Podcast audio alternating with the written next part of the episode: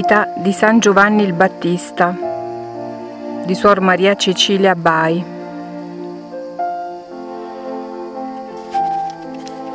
Capitolo quattordicesimo.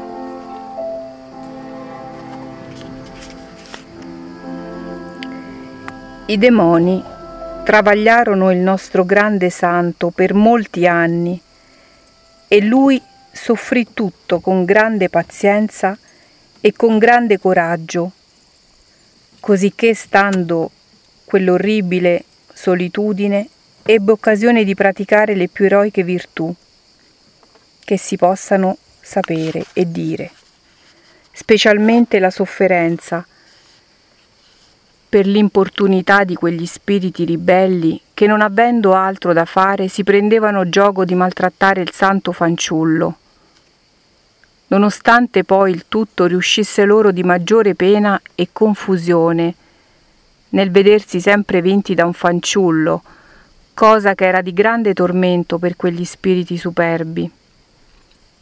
Incominciarono a tormentarlo con le suggestioni, non avendo più l'ardire di andargli incontro apertamente.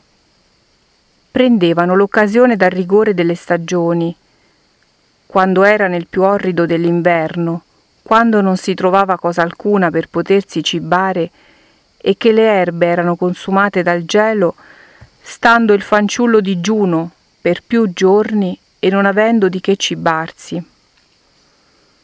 E Dio permetteva che non fosse provvisto neppure dagli angeli, come aveva fatto per il passato.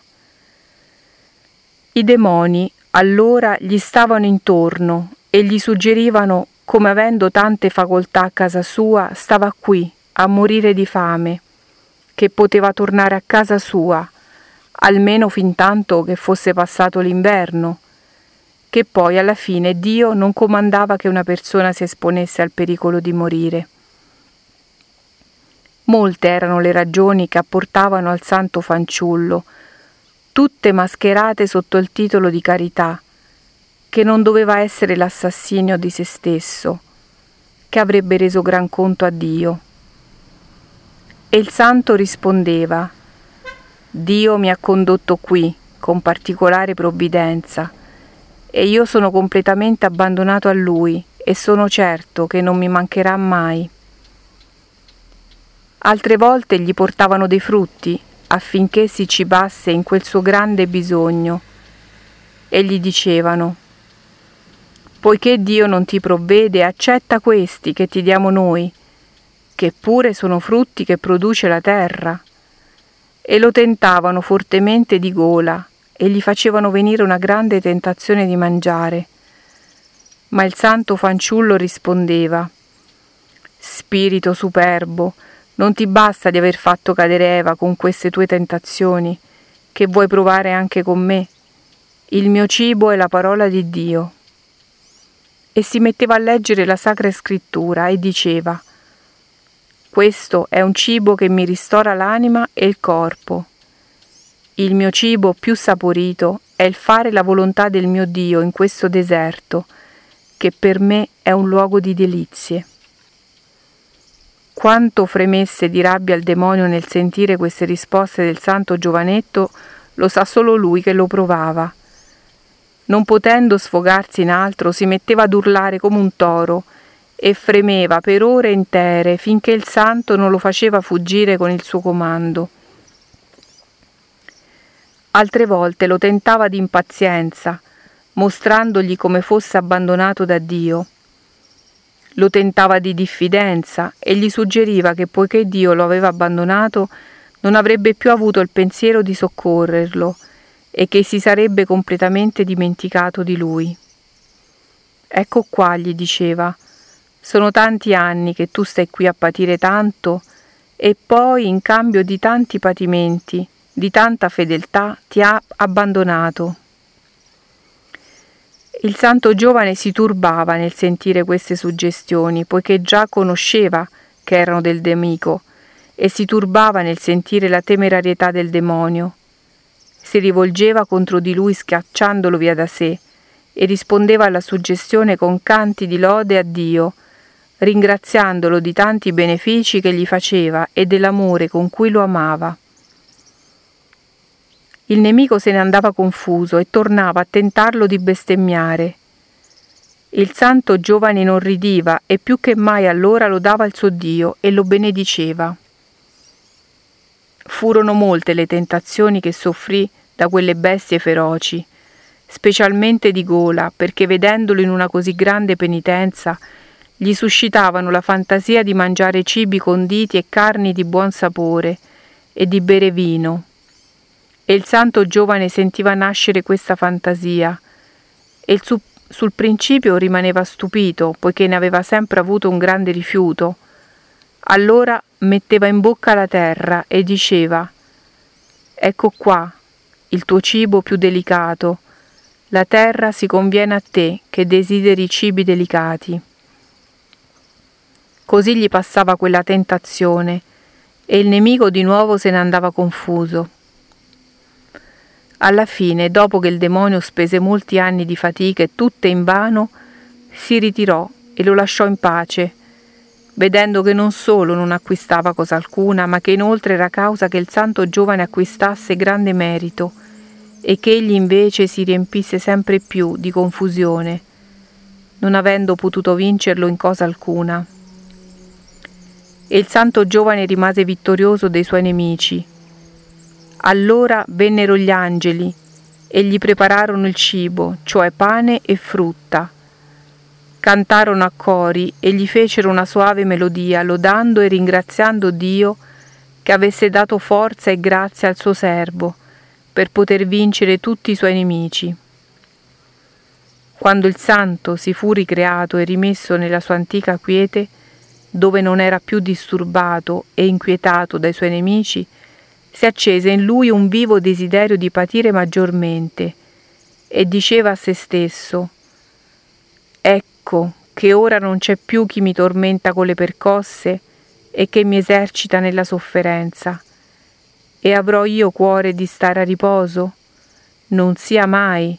Io devo fare vita penitente e devo ben dispormi a compiere la missione per la quale Dio mi ha mandato. E cos'è questo che io patisco? Tutto è poco. Così diceva il santo, e i tanti patimenti che soffriva in quella solitudine gli sembravano tutte cose da poco. Per questo volle spogliarsi degli abiti che aveva portato da casa sua, perché gli sembravano troppo delicati e poiché in tanto tempo non si erano consumati per una grazia speciale di Dio, li portava con molto gusto, vedendo il miracolo che Dio aveva fatto, non solo che non si fossero consumati, ma inoltre che a misura che lui cresceva, anche i suoi vestiti crescevano. Tuttavia si volle privare di quella consolazione e spogliarsi per vestire ruvidamente, così che il suo vestito fosse più adatto a tormentarlo che a ripararlo dalle intemperie. Ma poiché non faceva cosa alcuna, se prima non si consigliava con Dio nell'orazione, così anche in questa volle sentire l'ordine divino. Non solo Dio approvò il suo desiderio, ma inoltre lo provvide di quel tanto che desiderava per vestirsi e questo fu una mattina che seguì una notte tutta spesa in orazione. Alzato il giorno e levatosi il santo giovane dall'orazione, vide presso di sé una veste lavorata per mano di angeli, tutta intessuta di peli di cammello, molto ruvida e atta a tormentare, fatta in modo che gli copriva tutto il corpo, le braccia e le gambe, e di misura perfetta, che non c'era niente di più di quello che richiedeva la necessità e l'onestà. Si vedevano solo i piedi e le mani. Del resto tutto il corpo era stato ricoperto da quella ruvida veste, che stava bene aggiustata in tutte le parti della sua persona. E poiché il santo, per la sua grande modestia, desiderava ardentemente di stare tutto coperto, così il Signore volle compiacerlo in questo, e le mani e i piedi si vedevano appena. Il santo giovane, avendo visto la veste presso di sé, esultò per grande allegrezza e spogliatosi subito dei suoi vestiti, si rivestì di quell'abito così ruvido con grande allegrezza del suo spirito e con molta consolazione del suo cuore, che desiderava ardentemente nuove pene. Quando si fu vestito, si prostrò a terra e si offrì di nuovo tutto al suo Dio lo pregò di accettare quella sua penitenza in sconto delle sue mancanze e di quelle di tante creature. Di queste lo poteva ben dire, ma di se stesso no, perché era innocentissimo. Ma i santi, quanto più sono innocenti, tanto più si stimano peccatori. Al contrario dei peccatori, che avendo l'anima piena di peccati, vogliono essere considerati innocenti e senza colpa. Dio gradì questa sua offerta e in segno del suo gradimento gli inviò due angeli a rallegrarsi con lui del suo nuovo abito di penitenza e lo animarono a soffrire volentieri ogni patimento, perché oltre al gusto che dava a Dio anche la sua anima si arricchiva di grandi meriti. Il nostro santo patì non poco all'inizio, quando si vestì di quella ruvida veste, e le sue carni, che erano molto delicate, nonostante fossero state tanto tempo in quel deserto, non si erano cambiate, ma avevano ritenuto la sensibilità primaria, sentivano molto il patimento e le punture. Il santo godeva nel patire. Durante l'inverno quella veste non lo riscaldava e d'estate lo affannava molto. Tuttavia non se ne spogliò mai, ma continuò a portarla in tutti i tempi, di notte e di giorno. Non si alleggerì mai e la portava come un regalo venutogli dal cielo. Cosicché quel vestito era per lui di patimento e di consolazione. Dopo alcuni anni incominciò a perdere la vivacità del colore. Le sue carni incominciarono ad annerirsi ma non così tanto che non si conoscesse la civiltà del suo sangue. E poiché era di belle fattezze e di aspetto molto venerabile e maestoso, compariva sotto quell'abito così vile un personaggio di grande venerazione. Era poi cresciuto di statura molto grande e nonostante fosse un giovane di poca età, mostrava un aspetto di età matura. Sebbene la sua astinenza fosse così grande, non era però consumato, ma piuttosto compariva pieno e al suo aspetto sembrava che si cibasse come gli altri. Il suo cibo ordinario non era altro che erbe e radici. Al massimo mangiava quei piccoli animaletti che nel deserto c'erano in abbondanza e che chiamano locuste. Per ristorare la sua sete prendeva il miele selvatico, del quale si serviva nella necessità dell'arsura, che lo tormentava molto durante l'estate. In tutto il tempo che dimorò nel deserto, il nostro santo non ebbe alcun ristoro che quello che gli portarono gli angeli, e cioè pane e frutta, e questo finché fu fanciullo, ma poi, cresciuto di età, ne aveva molto di rado. Era contento di tutto e non si lamentò mai, nonostante alle volte per il rigore dell'inverno non avesse cosa alcuna per sfamarsi. Allora cercava le radici sottoterra e si cibava di esse, ed era tanto contento come se avesse mangiato cibi delicati. È ben vero che Dio alle volte per ristorarlo gli faceva sentire il sapore delicato nelle stesse radici amare, ed egli che capiva bene ne rendeva affettuose grazie al suo Dio, che lo cibava così saporitamente.